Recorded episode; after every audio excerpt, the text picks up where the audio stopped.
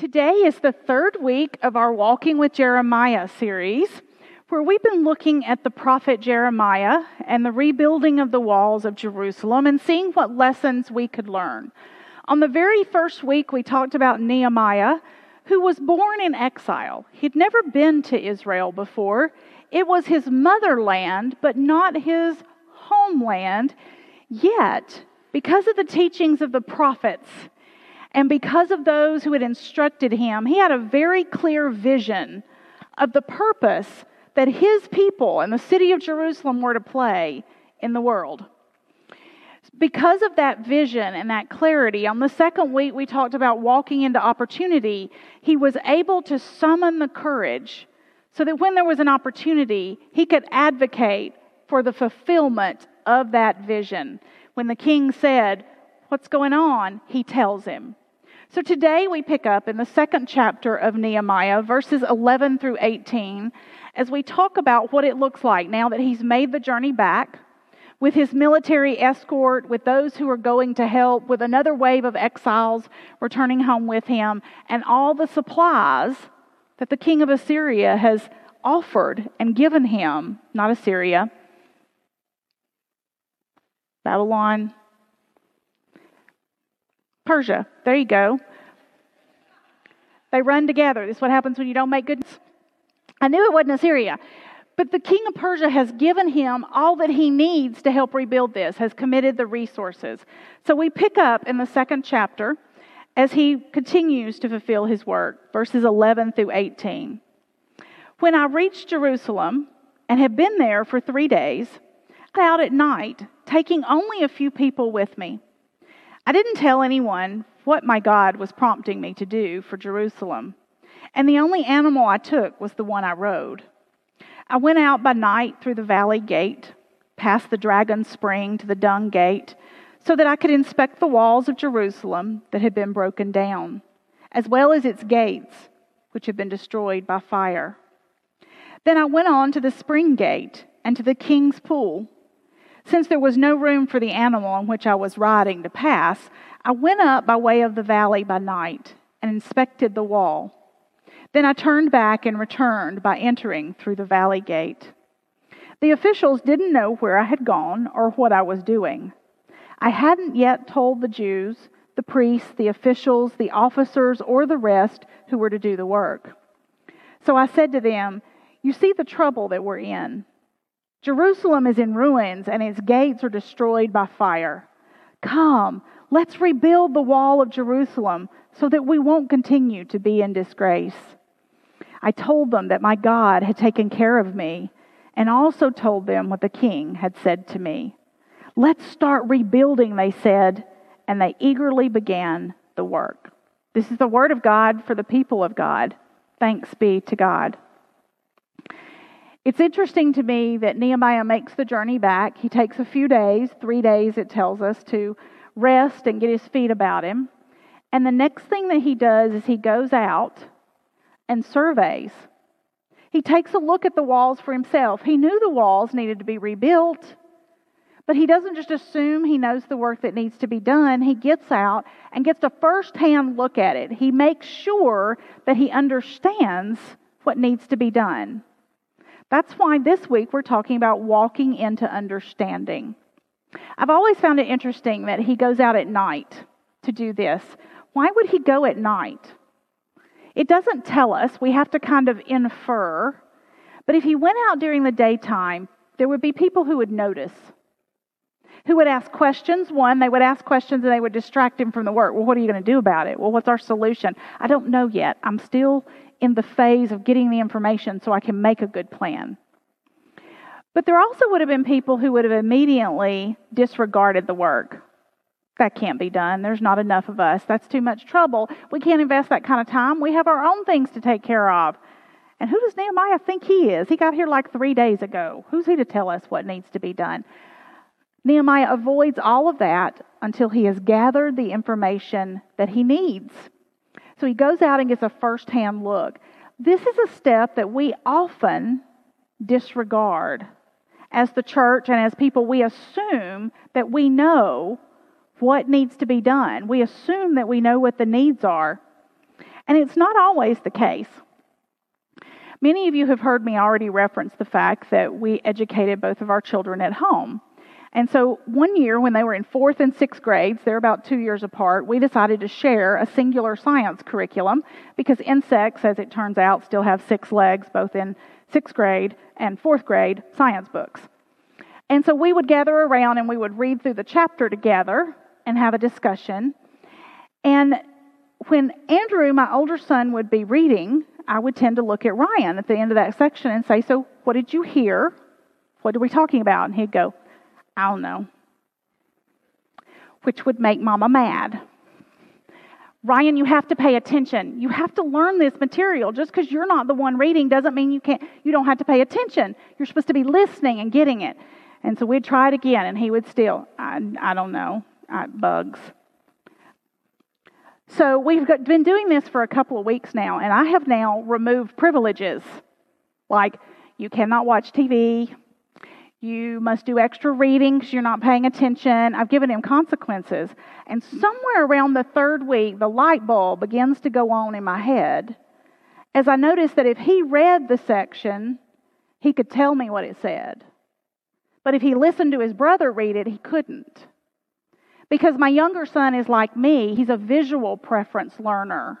He needs to see it. If you come into my office and read me the article from the newspaper, I will not know nearly as much about it as if you hand me the newspaper and let me read it. I punished him because I thought I knew what was going on when I didn't have all of the information and I had to apologize and make sure that he could hold a book and read it, look, follow along, even if he wasn't the one actually reading it out loud. We also worked on the ability to get things by learning, but I didn't have all the information that I needed. I've been in the grocery store and heard children screaming. Totally get that. I was the woman who knew all about parenting before I had kids, and we were going to pay for our food before we um, ate the food. Um, and then I had an infant and a toddler, and we did whatever it took to get through the grocery store with everybody alive. The number of times I have rolled up to the checkout and said, You need to double the weight on those grapes. We've eaten at least that much. Or, Yes, I know the Nilla wafer box is empty, and, but scan it anyway. We ate them while we were here. You did whatever you had to do. But I'll hear children screaming, and I can make a, an, a judgment sometimes that, well, that's a spoiled child who wants the cookies. And I've been known to go around the corner and discover that what's happened is the child's got its finger pinched in the buggy or has fallen.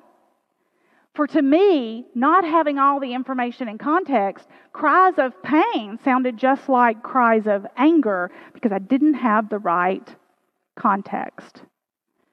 Sometimes we don't have all the information enough to really understand what is going on. I learned some really big lessons during the, the years that I served as the director of the Family Success Center, stepping out of the church world and into the nonprofit sector. We worked with a number of people who were homeless, the way that we do here at Anniston First. And I will tell you that I had some assumptions. We just we need to find them jobs.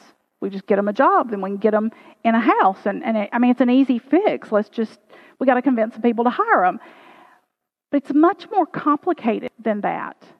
If you ever fall off the grid, it's really difficult to get back on the grid.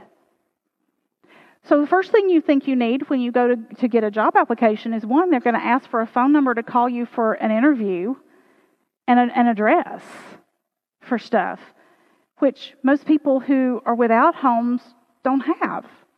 And you need a driver's license. You need to prove you're eligible to work and prove who you are. Do you know what you need to get a driver's license? A birth certificate, a passport. You can use some other documents, but a birth certificate becomes a crucial one. You know what you need to get a, a birth certificate? A social security card, a, a driver's license. Do you know what you need to get a social security card? A driver's license, a pass. They're circular. You need one to get the rest there are ways to navigate that. And that's why we have agencies like Interfaith and, and United Way organizations that help people navigate it. But if you walk into an office and say, I need a driver's license, they say, Do you have a social security card? Do you have your birth certificate? Do you? They don't walk you through that. It becomes complicated. much more complicated than I thought. And I had to back up and go, okay, it's not an insurmountable obstacle, but it's much more complicated than I thought it was. When I arrived here, we I heard a lot about the consolidation of services and the decisions that had been made about that. And I heard people talk about the carefulness with which the team did that. And I heard people talk about the ways that people felt about that. And it became really, really easy to make an assumption of the attitudes that drove that and what needed to be done to solve it. But we worked really carefully to avoid that kind of assumption and to actually do a survey and conduct listening sessions to hear from all of you who were affected and impacted and try to respond to that. Assumptions are not always helpful to us. You might have heard me refer to the fact that my parents were older. They were part of what was called the greatest generation. My dad was born in May of 1917, and mother was born in April of 1926. So I think a little bit more like a boomer than a Gen Xer that I actually am. And then I raised two millennials, so we are strewn all across the generation gap. But I find myself occasionally sticking up for the millennials because the reputation of the millennials is that they don't want to work. They don't want to work hard. They don't have a good work ethic. I can't speak for all of them. We tend to generalize with these generations and group them together. But talking with my older son, he said, Mama, I, I, don't, I don't really believe we're ever going to get to retire. Not the way Mimi and, and Granddaddy got to and travel in the motorhome. I'm just not sure we'll ever be able to put that much back in savings. I'm not sure that Social Security will be there. I don't know. And what I don't want to do is spend my whole life banking on getting to retire and have 10 or 15 years to travel and enjoy and relax and never have that happen. Or to bank on that and get there and have my spouse pass away and us never get to. I don't want to miss because I'm working at climbing a ladder and being overly ambitious that I never see anything about my children and I don't get to eat dinner and I don't get to do any travel when we can hike and enjoy it. I'm willing to have a little less if it means I can have a better balance to my life. Again, I can't tell you that all millennials feel that way, but I don't know, that sounds like a healthier way of approaching work and life than the particular model I grew up with. So there are things to be learned. We can sometimes assume that they're lazy when they're not really. So, how do we get a better understanding? I think the first thing that we have to do is we have to realize that we're making assumptions, that we're jumping to conclusions, and that we might not have all the information, that our experience might not be the experience of everyone, and that it could be worthwhile to find out the different experience. It might change things. When I first went into ministry, I'm telling my husband, if you had asked him, he would have said, Methodists have been ordaining women since 1956. We have overcome this gender in ministry issue. Women and men have the same opportunity for ministry, at least within the Methodists. Well, I hadn't been in ministry about five years till Joseph had to go, Well, that's not fair. Because from his perspective, he didn't have a problem with it. He assumed we've been doing it for a while. Nobody else got a problem with it either. But his experience was not the experience of all. So we have to make room for that. The second thing we have to do is we have to get in a dialogue, in a conversation. It becomes far too easy for us to lecture rather than listen, for us to do all the talking instead of the, the hearing. But dialogue will always be superior to lecture, and listening to one another will always be the key to understanding. One of the key tenets in the field of social work is that the client already possesses the answers. What the social worker does is help them discover those answers and find the capacity to enact and reach them. Scripture tells us that God has already given us, as the people of God, as a church congregation, all that we need. He's given us Jesus Christ both the relationship we can have with God because of Him, that redemption that comes, but the, the model and the example of how to live a life that is consistent with God's preferences, with God's will. He's given us the Holy Spirit to help us, to teach us, to strengthen us, to guide us, and gives us spiritual gifts. Gifts, each and every one of us, in ways that contribute to what we are called to do as a church.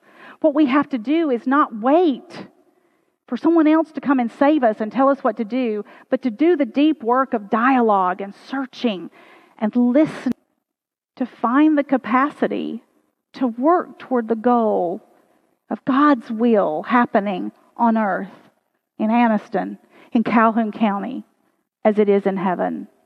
To be that. And we can do that by conversations with one another. And then we have to invite people to be part of the solutions. Together we do that. Once Nehemiah had the information he needed, then he was ready to present it to the people and able to get them on board and involved.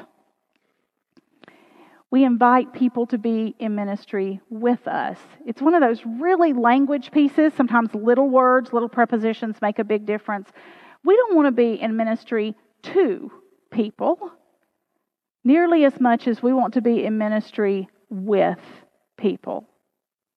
We want to see each and every person as created in the image of God, also with the capacity to be filled with the Holy Spirit, drawn into God's goodwill.